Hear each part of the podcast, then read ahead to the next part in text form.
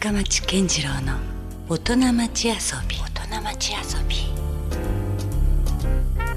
さあ、えー今夜ですねゲストにお迎えしているのはもう肩書きはもう説明必要ないかなという、えーそんな方を今日はお迎えしております、えー藤井隆藤井隆です。よ言う前に言われたろしくお願いします。よろしくお願いします。こんばんは。こあちらこそりがとうございます。まあちょっと冒頭でねその、い、わゆるこう肩書きの説明も必要ないって言いましたけど、はいはいだから藤井さんの場合ってなんかもはい。う難しいですもんね逆に肩書きっていやそんなことないですよ。いやあの憧れはうん憧れはっていうかうん理想はうんやっぱり芸人でいたいんですけうど、んなんかやっぱり最じゃあ芸事がお前に芸があんのかって考えていくうんと、そのいやあるじゃないですか。あるんですけど、うんうん。でも漫才漫才師の方の、うん。僕同期が中川家なんですけど、やっはぱりその中川家みたいないうん。漫才師っていう芸はないし、うん。で田村健二君田村健君とか、はいはい。陣内君とか、はい、みんな同期みたいですね小葉さんとか同期なんですけど、はい。なんかああいうほどこう腹くくってきちんと芸と向き合ってるとも思えないですし。でも彼らよりはいち早くなんか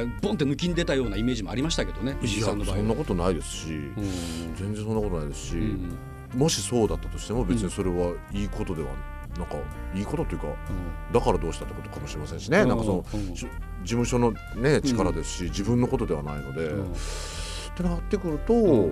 なんかかといってじゃあ CD 出しました、うんだからじゃあ歌手でとかってね、うん。言われてもうんそれもなんか違いますしね。で大河とか俳優業もされてらっしゃるじゃないいやですもそれはでも吉本に所属してるから声かかっていやいるだけで。やいやそんな事務所の力だけではいや多分決まらない事務所の力というか、うん。吉本がプッシュしたからとかそういうことじゃなくて、うんうんうん。なんかそのうん本当のじゃあ演技しかやってない俳優さんと、うん。せーのってなった時に、うん。じゃあお前キャスティングしようとはならないですよね。やっぱりその、うん。違うジャンルだからっていうのでやっぱり飛び越えさせていただいてることってたくさんあるので、うん。なんか俳優ですとか役者としてとかっていうことは絶対できないですし、うん。なんか自意識過剰なんですけどね。なんかどう思われても逆 逆に言うとどう思っていただいても本当結構なんですけど、そうだからなんか意外とつかみどころがないというか。ないんですよね。なんかそれは自分でも思ってます。ねそうだからでもあのポジティブにすごいそこを捉えるとマルチですよね、うんそうですね。だからなんかもう、はいあのそのバランス的にはこうあるんですか？自分の軸足的には。ここがやっぱりいやだから結局そういうことになってくるんですよ、その、うん。うん自分はなんか何でもやらせていただいたりとか、大嘘がつけたりとかうん。する仕事に,、に入らせてもらえたって思ってたんですけど、うん。うんなんか一回ねあの椿鬼奴さんはが肩書きみたいなところでうん。芸人ってなってて、うん。で僕が、えっと、タレントってなったんですって。番組で。うんうんでそれがすごいなんか言われて、うんタレンえ芸人のくせにとか、うん。あと まあ言う人はいあれるでしょうけどね。うん、そうなん。それを僕本当それがちょっと割とあショックあ、でトラウマ的な。トラウマっていうか、うんまあ、そんなに傷ついてないですけど、うん気づくっていうかなんかうん。あそういうふうに思われるんだと思って、うん。僕はタレントさんってやっぱりすごいことだと思うんですよね、そのパッと出てきた時にキャーって公開収録とかでも、わーって言える花もないとダメですし、なんかそういう意味では僕それもないから。もう芸能人でいいんじゃないですか？なんですかね。なんだろう。うん。でもぎそれもほらお高く止まってとかいう人もいるでしょ、ええなんかそれはもうみんな認めるとこだと思いますけどね。だからそれもこの質問が一番なんか時間かかるかも、何者なんですかって言われた時のそうなんです説明がね。よそうなんですよ。だからうんなんかそういうことが、うん。うんそんなことに縛られてるようじゃダメなんですけど、うん。でもコメディアンとか、うんうん。なんかなんか、うん、なんかそういうのがいいですね。で僕の中ではねやっぱりまず藤井さんの、まあ、ファーストインプレッションというか、はインパクトっていうのは、はい。もう吉本新喜劇でしたね、はい。やっぱあれがやっぱすごくなんかねうわすごい人がまた出てきたなっていうかね。いやーねそう言あっていただいて本当ありがたいです。初に僕は藤井さんを最初になんか見たはいような気がするあし、だからまさかそこから今みたいな藤井さんが、はね出来上がるとはみたいなのは正直やっぱありましたけどいねあ面白いですよねだから。吉本の中でもだからちょっと特特別でしょ？なんかちょっといやいや。異端児というか。異 異端児って言うとまだ言い方ちょっとあれ本当にね、うん。あの普通でいたいんですよね。でも その最初に声かけていただいたレコード会社も、うん。アンティノスっつってソニーのアンチチームが集まっったっていうところだったんですけど、うんいや本当僕アンチじゃないんですとか なんか吉本の中でもうんちゃんとこうちゃんと王道でいたいんですけど、うんでも結果そうやって言っていただくみたいに、うなんかまあだからやりたいことをやってきたみたいなとこでしょ要は結局自分が好きなことをね。ね。整理するとそういうことになって、うん。そうです。ね。だからそれでいくとまたこれからの藤井さんっていうのはまた違うことやってるかもしれないですよね。そうですまたね。ねそうなんですよ。もういいんじゃないですかそんな。いやいいんですよ。本当にいいんですよ、ね。なんか、うん。そう。番組のオープニングでそんな悩んでますみたいなこと言うつもり全くなくてなん全然悩んでないですね、うんうんうん実は悩んでないんですけど、なんかそういうのでねう、ん。すごいこう進んでいく時があるんですよ、うん。今日はね、もううんアーティストとしてお迎えしたらよろしいんですあかーみたいなそういう時もあるでしょうね。なんかそんなのでとも作んなきゃいけななかったりするしねそうなったら。いやもう僕そんなサービスしないです。なんか あそんな感じで来はんねやと思ってはあってなりますし。なんうん。かでもそうじゃなかったからんなんかちゃんと答えようと思ったんです。すいません。あありがとうございます。すいません。失礼しました。いやでもすごいわかりやすかったです。だからなんかねあの、はいだから今日はもうむしろその藤井隆さんっていう人ははいどういうふうにこう出来上がっていったんだろうみたいなことをね。はいまあちょっと少しでも紐解ければとは思ってはいるんですよ。つまんないですよいやいやだからそうすると、はいあなるほどだから音楽を今ね、はいあのやったりもされてるんだみたいなことがね、はい少しでもそのヒントみたいなものが見つかればなとは思ってるんですけども。まあ、たまたまですけどもね、はい。あの昨日がそのニューアルバムが、はい。えーライトシャワーズがはい。リリースされたということもあるので、今日はできるだけまあその音楽シフトみたいなところにはちょっと行きたいとは思うんですけれども、でも何でも大丈夫です。いいですか？はい。もちろんです。どうぞ。まああのだからその藤井さんってやっぱりそう音楽のイメージはやっぱ確かにあるんですよね。はい。だからなんかそのそもそものなんかこうなんだろうきっかけみたいなのあったんですか？えー音楽に。音楽うんうん。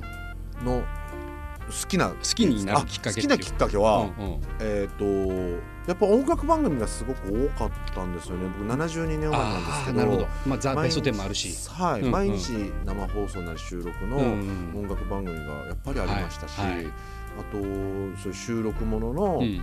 ミュージックフェアとかもそうですし、うんうんあと外国のなんか番組とかも多かったですし、うん。あと CM ディレクターになりたい時期がありまして子供の頃、はい。なんかそういう CM ソングとかも多かったですし、うんそのためだけに作った曲とか、うんうんなんかそのテレビから音楽を聴く機会が多い、うん上に、うん。えっとレコードだったのでまた子供のうん。うん時シングル700円とかのだったので、ドーナツパンですよね。はい、うん。なんかそのレコードのありがたみも知ってますし、うんうん。あと CD が高校生だったと思うんですけど、はい。こう驚き？劇的にね、はい。変わって、はい。また、であしかも小学校の2年生か3年生の時うに、ん。いわゆるそのウォークマンはいはいがはい。出たりとかしたので、音楽を連れ出せることがそうなんですよね、だからそれうんって僕ねやっぱりうん。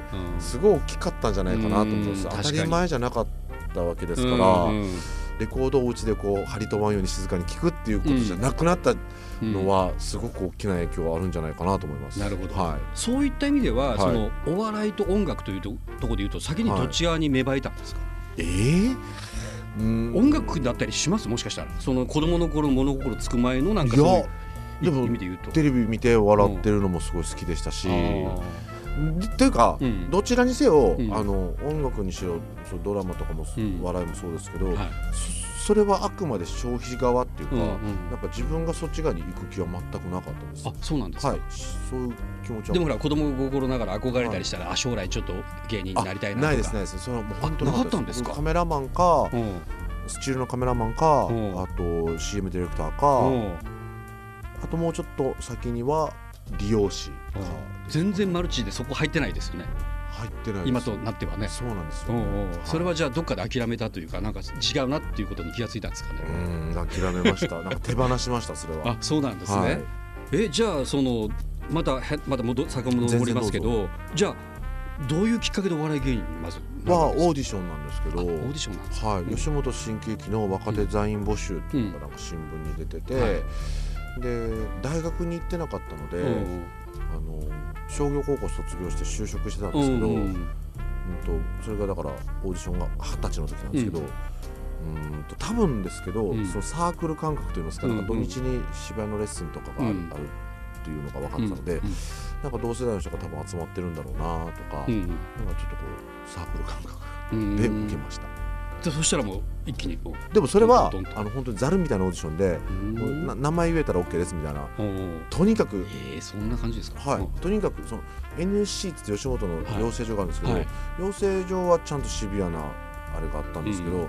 そっちとは違って、ん。なんか本当にねざ 今思えばザルみたいなオーディションで、うん。特技披露してくださいって言われて「いやないですね」とかっつって向かってたんで、うん。なんかお少なくともやる気はなかったと思うんですけど、やる気満々のこういうのじゃなかったんで、それでも受からせてもらえたんでね。いやでもよそれはやっぱ吉本が見抜いたというかなんかやっぱあった。いやないですね。本当にだってそんなのばっかりですもん。あのでへーサークルみたいな気持ちでいてるチームもいればうん。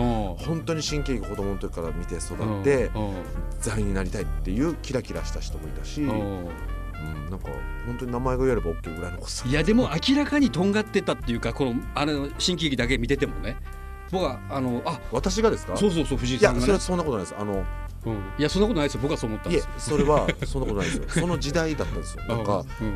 プロデューサーがうん。若手を本当どんどん出していきたいっていう時代で、うん。あの同期の人なんて本当に合格ですってなって次の週からもう NGK に出させてもらえたりとか、うん。あいけるなと思った子はね、うん。なんかそういうあとど大阪でドラマも作ってたりしてたので、うん。なんかエキストラ行ってこいとか、うん。あとオーディション受けてこいとか、うん。なんかそういうのが本当に吉本の新喜劇のプロジェクトとしてうん。どんどんやらせていこうって、うん。でダメだってもダメでもいいから、うん。とにかく新喜劇に出させるんだっつって。うん。で若手公演とかを立ち上げてくれてたりとかして、うん。本当チャンスはねすっごい平等にあったんですけど、うん。少なくとも僕はその就職してたんで、うん。あのそこすらエントリー自らしてないっていうかなんか 今思えばねうん。マネージャーさんはねうん。大変やったなと思います。なんかもういつやいつ会社辞めんのって言われて、うんあやめないですねなんつってキんャーって逃げてたので自分からねどうしてもこれがやりたいとかうん。っていうことではなく、うん。やっぱり諸先輩方とかん。ディレクターさんとか、うん。こうしなさいとか、うん。でしかも「はい!」っていうタイプならいいんですけど、うん本当に嫌なこと嫌ですとか言っうんてやらなかったりとかしてましたから、ああなね。なんかそんなね手もかかる面倒くさいやつをねよく諦めずにねマネージャーさんも、まあ確かにさっきの話じゃないですけど、まあその分かりやすいのはもうコンビとかでね漫才とかやってる方がお笑い的にはなんかね、あのなんか分かりやすいんだけども、まあピンだったし藤井さんの場合はね。あの旗から見てるとですよそうワンアンドオンリーみたいなね今までのまあ芸人タイプとは今でこそもういろんなタイプの芸人さんいらっしゃるけどあの頃のそのお笑い界の中ではねやっぱりちょっと不思議な存在だったなっていう印象はすごくありますね。あれですよ。貴重ないやいやありがとうございます。プですよ。だと思いますうん僕は、うん。なんかね、うん。そうやって。特に持ち上げるつもりもなくてね自然とそう思いますよ。うん。多分ねうん。年上のねうん、いお兄さんにそういう風にね言っていただけたらね 本当に。僕兄がいるんですよ。あ7つ上のそうなんですか？兄なんあ結構離れてますね。そうなんですよ。うんうん。だ結局年上の人とおうん。話ししたりとか、うん年上の人が言うことをうん。真に受けたりとか、うん。信じたりするし、うん年上の人の注意は聞こうとしますし。お兄さんの影響とかあります？あすごくあります。それこそ音楽とか。ありますよね。僕のはい兄貴がやっぱり2つ上の兄貴ですけど僕の場合は。やっぱりありますね。7つ上に実の兄がいて、うん。うんで9つ上にうん。いとこがいて、うんで10個上の親戚のそのお姉ちゃんがいて、うんそこは兄弟なんですよ、うんううちのん。そこがねやっぱりその3人が、うん影響力がありましたか。大きかったですね、うん。今となって考えたら。ませますよね。だからねちょっとね同じ同世代の中でもね、そうお兄ちゃんとかいたし、ね。うんなん。かこうその京都のお兄ちゃんが、うん。その大貫妙子さんに聞かせてくれたりとか、ああとエポさんとかもそうですし、はいはい。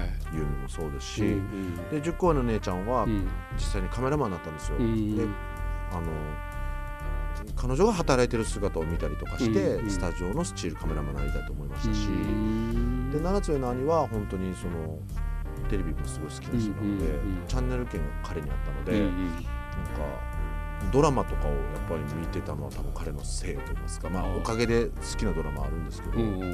まあ、後にそれが仕事に生かされるみたいな場面もね今となっては。まあ行かせてるかどうかですけどでもなんか緑山スタジオとか行ったらやっぱり、うんあこう聖地と言いますかなんか勝手に手を合わせたりとか、なんかそうですねそういうのあるんですけど、はい。なるほどね。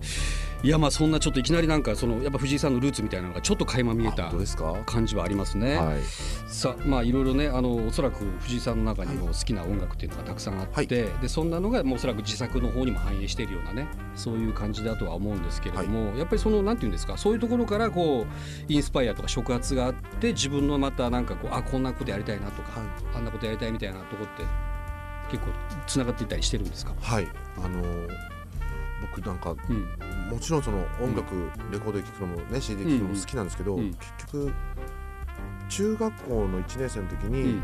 MTV みたいなことなので、ミュージックビデオっうんていうのはすごく大きくて、うんまあ、マイケル・ジャクソンマドンナもそうですし、まあカイリーは大好きなんですけど、うん。なんか音楽と映像とか、うん。あとコンサートで聴くとか、はい。なんか部屋で聴くっていうよりは、うん。なんかうそこにはこうビジュアルとセットになってるみたいな、はいそうなんですよね。うんそれはすごく自分でもん。大きなところかなと思いますし、うんうん。あと物理的なことじゃなくて、うん。記録の仕方がやっぱり今そのハードディスクみたいな撮り方してないと思うんですよね、うもうん結局 VHS の撮り方で頭の中に残ってるんで、うんうん。標準で撮った、はい。撮ってる今も残してるもの、うん。爪を折って残してるもの、うん3倍で撮って、うん。なんかたまに懐かしく見てるものとか、うん。なんかそういう2つあるので、うん。うんと標準で撮ったやつは本当にいまだにうん。絶対影響されてますしうん。いま、未だに聞いたりしてますし、はい。で3倍の方はなんか気分でうん。合わせてますし、うん。うん。うん。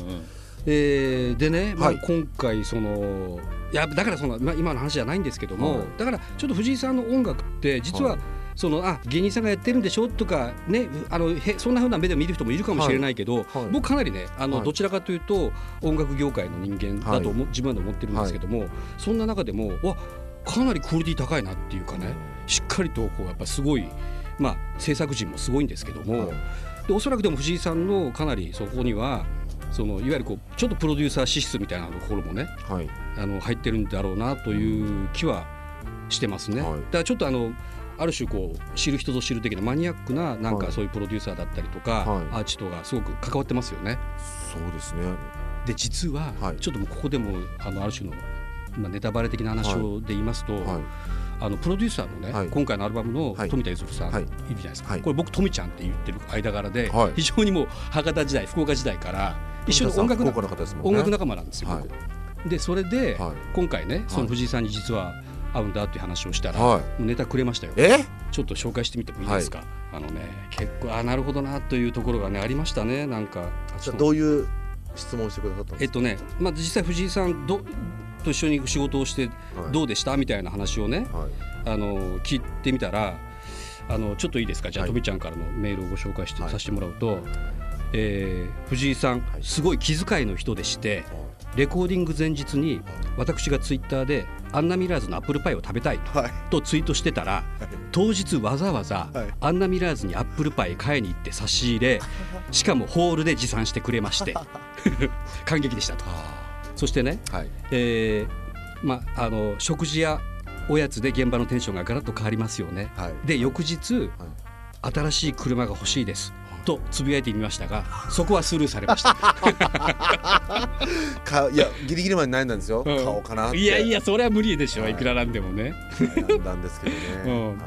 まあでもそのいつも美味しいスイーツなんかを持参していただいて、こっちがもてなさきゃもてなさなきゃいけないけないのになんですがと。でレコーディングは終始和気あいあいで、はい。藤井さんの好みの感じをアレンジに盛り込むと、瞬間的にそれ欲しいですと反射してくる感じで音楽的反射神経が鋭い方だなとつくづく感じていますと。まあ、そんな感じでキャッキャ言いながらのレコーディングでしたと。でボーカルのレコーディングの時はどんな気持ちで歌うかなんかを話し合ったりするわけですが、藤井さんなりに考えて、はい例えばこの曲ならライブ1曲目でこんな感じに出てきてとか言いながら大げさめにアクションをつけながら歌に入っていくのを演技したりしてやはり役者として演じることが音楽にも反映されていると痛感しました。一昨年ミュージカルの現場でご一緒しまして、はい。その時も常に演じているキャラがその時どんな気持ちで行動し歌い踊るのかを、えー常に悩み考えていたのを毎日目にしていましたしでそういう意味で今回のアルバムの一曲一曲を藤井さんがどう演じているかい。というところも聞きどころの一つだと思っていますという。ありがとうございます。そういう富ちゃんのプロデューサーとしてのコメントが。いやもうねもう先輩に気遣わしてすみません。いやいや本当にそんなどうです、はいなんかそういうあのプロデューサーのココメントでしたけど。ねうーんといやそんなことをそもそもキャッチしてくださる富田さんがやっぱりそのアンテナが素晴らしくて。で富田さんは、えっと、2年前に西永太田さんと,、えっと、ノーナリーブスのねあそう豪太君僕もちょっと長いんですけどね。間接的には結構つながってるんですよ藤井さん太田さんのおかげで知り合えた方の一人なので、えっと、その2年前にアルバムをやるってなった時に、まあ、本当は別にしなくてもいいことなんですけど、うん。でももうやるんだって決めた時に、うん。えっと、それは豪太さんにプロデュースをお願いしようと思ったんですけど、うん。でも自分も関わった方がいいですよって言ってくださって、うん。であの何何曲かこうですかね、うん。方向、うん。さ作曲しん？曲を作っていくアルバムを作っていく時に、うん。どういう方向でって、はいうん。なった時にあの結局に冨田さんが携わってらっしゃるうん。ノーナ・リーヴスの曲がすごく好きだったんうですよね。ん。で冨田さんがいいですっていうことをお願いしてうん。でご了承いただいてうん。で3人で3人の名前でプロデュースになったんですけどうん。僕も参加させていただいたんですけど、うん。うん。なんか作曲とかやっぱしたことがないですし,、ん。作詞もそうですし、うん。まあ、今までじゃあ作詞作曲するとかなった時には別名義でするっていうか自分の名前でするなんてなかったので、うん。やっぱりそれは照れくさいですし。でも今となってはねその楽曲クレジットも入ってますよね。そうなんですよ、うんうん。だからそれが慣れないので、うんやっぱりそれは困りますって言ったんですけど、うんでもそこはピチャリと富田さんがやっぱりそれやるべきですって言ってくださったし、うんで実際にそのじゃあ作曲で僕楽器何もできないので、うん。どうしていこうと思った時に、うん。富田さんがうん。キーボードの前に座ってくださっててその後ろで、うん口三味線ですよね。ラララララララなんつって、それを言って音符を拾っていってくださって、うん。でそれをつなげて、うん。で、まあ、テンポをきちんと決めてから、うん。どうなっていくのかっていう時に、うん。じゃあやっぱり豪太さんとうん。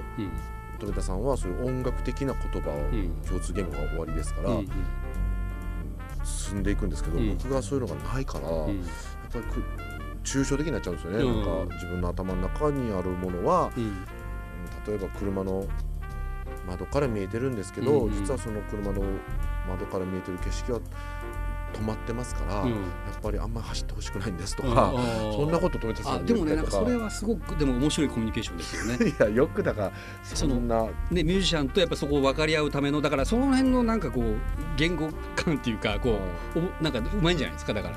多分伝わってますもんね。さっきのコメントでもあすごくいい関係だなっていうのがすごく分かりますもんね。すごくそれは富田さんがで僕がやっぱり一番嬉しかったのは、うんうん。うん1曲目を作りましょうってなった時に、なんかもうね、うん。いろんな仕事をさせていただいてますけど、うんうん。なんかなんつったんやろうな。うん。か味わったことがない気持ちになれたんですね、それは、多分富田さんじゃないとそんな風にはならなかったと思うんですけど、うん富田さんのアレンジが好きですっていうのがまずあるから、うんうん。すごい信用うん勝手にしてるわけですよね、うんうんでその信用してる富田さんが、うん。自分の拙いメロを拾ってくれて、うん。で拙い言葉で伝えたことをうん。ちょっと待ってくださいっつって1時間とか2時間とか待って、うん。それをこう仕上げてくださって、うん。お気に入りに仕上がった時うんに、なんかこう自分の頭の中になってたものが、こんな風になるんだっていうね、生まれ出たっていうか。はい。なんかもう何者にも変えれない、うん。すごいそう難波グランド花月とかで、うん。900人とかのお客様がねうん。ドカーンって受け、うん。先輩がね、うん。やってドカーンって受けてる瞬間近くで見てるんですけど、うん。なんかその時の興奮ともまた違う、うん。なんかうまく本当言えないんですけど、うん。興奮と、うん。なんか喜びと、うん。そういうものを富田さんに最初にやっぱり成功体験でくださったので、うん。まあ、今回もうん。やっぱり富田さんにプロデュースしていただきたかったし、うん。なんかもう今回は自分じゃなくて、うん。富田さん編曲富田譲る編曲富田譲るっていうのがうん。全部書いて、書きたかったんですね、はい。はい。だから僕は富田さんのアレンジとか、うん。富田さんの作られるものが好きなので、うん。なんかもう富田さんあのクレジットとかでねうん。もう富田さんがちょっとこれやめてっていうぐらい、うん。全部富田譲る富田富田って書いてるんですけど、うん。なんかそういうことがしたかったんですよねなるほどね、今回。なんかねそれがだからすごい昔の感じでいくとプロデューサーがいて演者がいるとどうしてもこう、はい。まあ、ある種押し付けたり指導していくっていうことになるんだけどすごいなんかいい意味でのこう対等な関係性みたいなものもね、はいちょっとこうあったりして面白いなと思いましたね。嬉しいです。やっぱりでも一番大事なのはそういうこう感性的な部分だったりとか心の部分だったりするじゃないですかそれを描いてくれるっていうのはね多分プロデューサーからすると実はすごく、うん本当ですか？うん、分かりやすいし刺激的な惑しかかけてないような気がしますけど。いやいや多分違うと思いますさっきのコメントじゃないけども。うん嬉しいです。それはねはいそういうところがだから多分きっと今回のねライトシャワーズにも反映してるんだろうなっていうのはすごく思いますけどね。なんかそのイメージしたことってあります？今回ニューアルバムを作るにあたって。えっと、ん。こうしたいとか、アルバムですよね。うんアルバムを作るわけですもんねだって。あの本当はうん。別にその2年前にね、コーヒーバーカーボーイっていうのを出させていただいて、はい。もうそれでうんいいやと思うぐらい好きなものができたので、うん。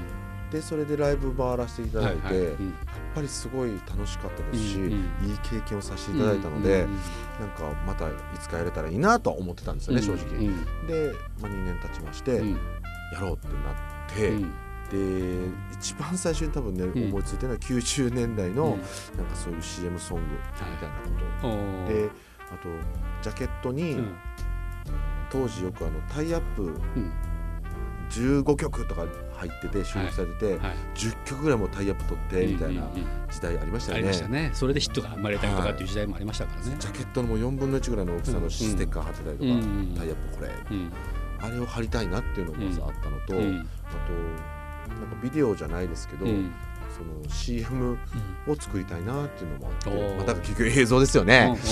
お仮想 CM みたいな。仮想ですそうです、うんでおかげさまで今回ね、うん。本当10曲完成したんですけど、うん。10曲その嘘の本当に架空なんですけど、うん。タイプが取れましてね、はい、あのうん。ダークナイトっていう曲がね、うん。あの時計のうんタイプが取れまして架空の、はい。うん。そういうことを、ん。あの堂島さんにうん。お話ししたら、うん。やっぱりそれをこうあ堂島康平さんがうん。作詞作曲で富田さんがアレンジなんですけど、うん。あの腕時計のタイプが取れましたんでっていうことをお伝えして、うん。そういうのをイメージして作ってくださったので、あーなるほどね。だからサビもサビがすごく僕は気に入ってますし、うん。でその完成した CM もうん。笑っちゃいます。だから後付けで本当そういうリアル CM になったら面白いのにね本当にねー。そういうふうに、まあ、全然関係なく作ってたものがね、そう。実際でもハマるケースもあるわけだからね。わかんないですよね。でもなんかね優しいですね。いやいや、うん。じ自分自社のうん。弊社のうん。レコード会社の人なんかそんなもん誰も思ってない。から、そんな人誰もいないです。そんな優しい人いないです。う。ちのスポンサーに少なくともあのメガネ店とか時計関係がついてますからね。意外とそこからねなんかあだったらうちのお願いしますみたいな。いや嬉しいです。なったりしたらちょっとね逆に面白いですけどね。ね。勝手にやったもんがそうやってね。ハマったぞみたいな、はえ昨日ですねニューアルバム「ライトシャバーズ」がはい。リリースされたとはい。いうことです、今やっぱこれでかなりじゃあ今はこの活動が主主になってます？そうですね。とはいえでもなんかやっぱり他も並行してやっぱりやってるんですか？そうですね。う。ん10月から始まります。朝のうん。テレビ小説。あなるほ「ワどロ天下バロテンか」はい、うん。もうこれにちょっとね出させていただいてて、うん。その撮これ連ドラ連ドラです。はい朝の。じゃあこれもこれでかなり今じゃあ忙しい感じなんですね。でも、うん。あの本当にヒロインが可愛いんです。もう本当に育ちの良さっていうか、うん青井若菜ちゃんって言って、うん。あの、うん、ローティーンの頃から女優さんやられてる方なんですけど、まああの今回のその役にうん。ぴったりで、うん。すごくね素敵なんです、ええこれ僕がね誰よりもあの放送が始まるの楽しみにしてるんです、え。周りで見てるこっちはね、うん。もう画面に映ればもう「わ可愛いとか「素敵とか「爽やか」とかっつってうん撮影はすごい楽しいのでなるほど。10月から放送しますのでぜひそちらもご覧いただきたいねそれもあるしニューアルバム「ライトシャワーズ」もあるしみたいな感じで、はい。やっぱりマルチですね。ということで引き続きじゃあそれははい。実態どういう、えーなんだろうプライベートを過ごしてるかみたいなのをね、はい。来週じゃあちょっと、えーお伺いしたいと思いますんで、また引き続きよろしくお願いしよろしますくお願いします。今夜のゲスト藤井隆さんでした。あありがとうございました。ました。Love FM Podcast. ラブ f m のホームページではポッドキャストを配信中。